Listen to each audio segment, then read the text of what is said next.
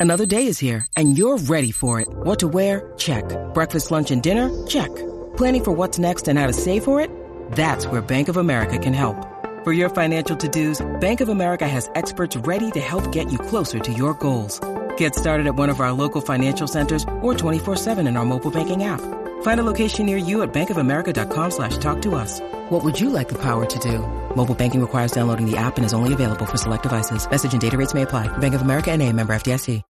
When you need mealtime inspiration, it's worth shopping Kroger, where you'll find over 30,000 mouthwatering choices that excite your inner foodie. And no matter what tasty choice you make, you'll enjoy our everyday low prices, plus extra ways to save, like digital coupons worth over $600 each week. You can also save up to $1 off per gallon at the pump with fuel points. More savings and more inspiring flavors make shopping Kroger worth it every time. Kroger, fresh for everyone. Fuel restrictions apply. We are actuaries. In a world filled with unpredictability, we use our math skills to navigate uncertainty. Actuaries make a difference in people's lives across industries and the world. Actuaries have the freedom to work anywhere, and according to US News and World Report, we're the 25th top paying career. Make an impact as a fact seeker and a truth teller. Use your math skills for good as an actuary. The world needs you. From the fifth quarter studios in Madison, Wisconsin, you're listening to Coach Unplugged. And now, your host, Steve Collins. Hey, everybody. Welcome, welcome, welcome to Coach Unplugged. I'm so happy you decided to join us. Uh, before we get started today, I'd like to give a big shout out to our sponsors. First of all, Dr. Dish, the number one shoe machine in the market. I've said this multiple times. We own three of them.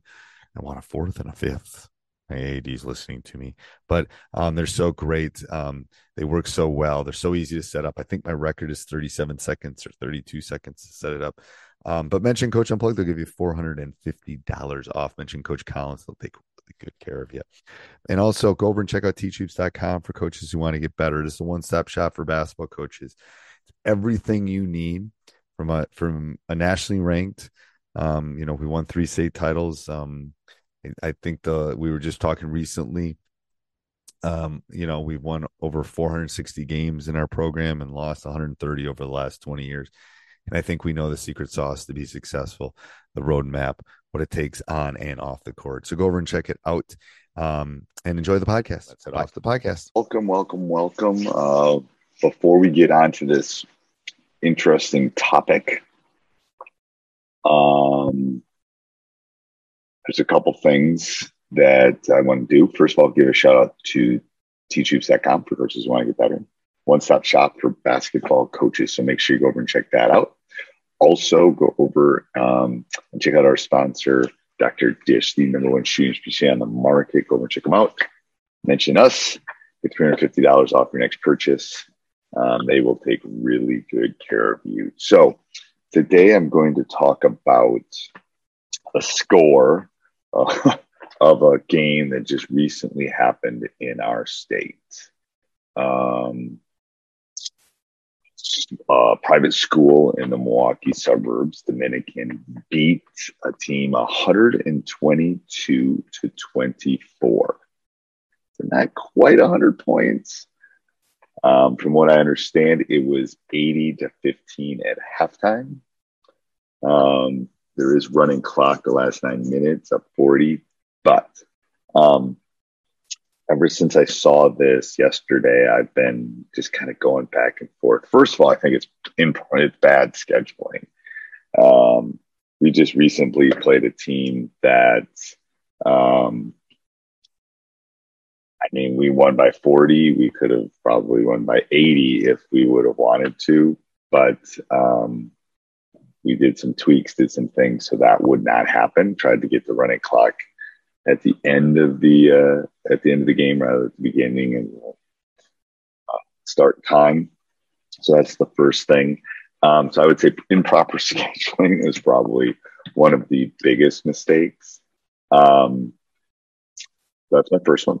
Again, totally. One, These are all 100% my opinion. Um, Second thing is when you're up 80 to 15 at halftime, I definitely work on it's an 18 we play halves 18 minute halves. I'm definitely spending the second half um definitely spending the second half working on my delay game um and you know some of my passing things i'm literally trying to get out of the game without someone getting hurt i'm not going to become a better basketball player um when we're up 80 to 15 that that 18 minutes um, is not going to make us better. And it's not definitely not going to make the other team better. Um, there should almost be a mercy rule at that point because you're not you can't you can't come back. I mean, it's not possible. You're not going to win the game. So uh, there should almost be a faster running clock, and there should be um, maybe a mercy rule. So the other coach could say, we're just done. We're, we're overmatched. This is just too much. Um, I philosophically have a problem with someone winning by hundred. And I've had some really good teams and I could have put some world of hurt on people. And I would have never done that. Um, just from an education based um, program, I don't think we're teaching not only the players, but the parents and the community and anything by beating someone that bad. You're obviously better. You're obviously going to win the game.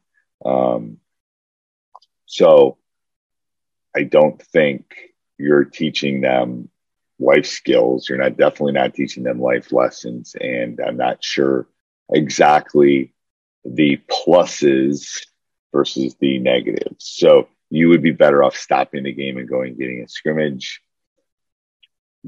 go practice afterwards something like that than beating a team almost by 100 points so i philosophically have a lot of issues with this and maybe it's because i'm an old dog but i would put some of my top teams against any of the top teams in the last 20 years in the state of wisconsin and i wouldn't have done that to people i just i just I honestly think it's just not right um, on so, on so many levels. So I'd love to hear what you think, um, your thoughts. Leave them down in the comments.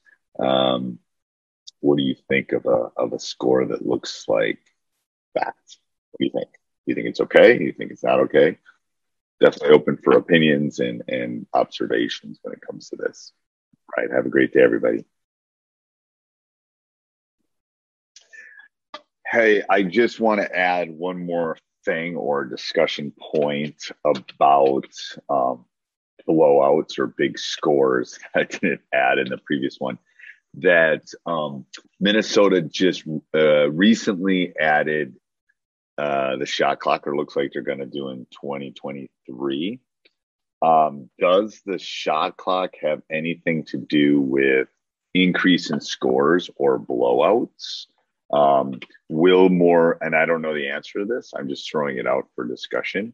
Will will the shot clock, like a 35, 40 second shot clock, will that affect um, will that affect blowouts? Will it affect the almost 100 point score that I was discussing earlier? Or won't it? I don't, as a statistician, I don't have enough data or I haven't gone back and looked at old stuff to kind of know how that will make it fall. Um, but I think it's a the shot clock is something that definitely needs to be uh, in that discussion point when we're talking about mercy rules or blowouts or hundred point victories. Um, and again, not I, I, do I think we need a shot clock in high school basketball? Probably not. Do I? I mean, is it going to matter? It'll be interesting if we if we definitely get one um, we get one in in Wisconsin, and then do we go back to quarters? Do we stay with halves? Um, so that will be an interesting twist. Do we do we do that? Uh, what length would it be? Um, I in, in my in my one argument for not having it the high school level is you're talking about a you're talking about a small sample of of games that are pullouts or slowdowns. And what does the shot clock do? Is it forces games to be played in a similar method, and that would be my um, that would be my, you know, it's going to look like a lot of the college games now. And it's not, you're not going to see all the variation of different types of, of zones or mans or things like that. So I don't know. I, again, shot clock, I could do a whole podcast on the shot clock, but uh, I just wanted to throw that in is like, how do you think it, uh, how, how, how do you think it affects the um, relationship with um, blowouts and games that are out of control? Okay. Have a great day. Sports Social Podcast Network.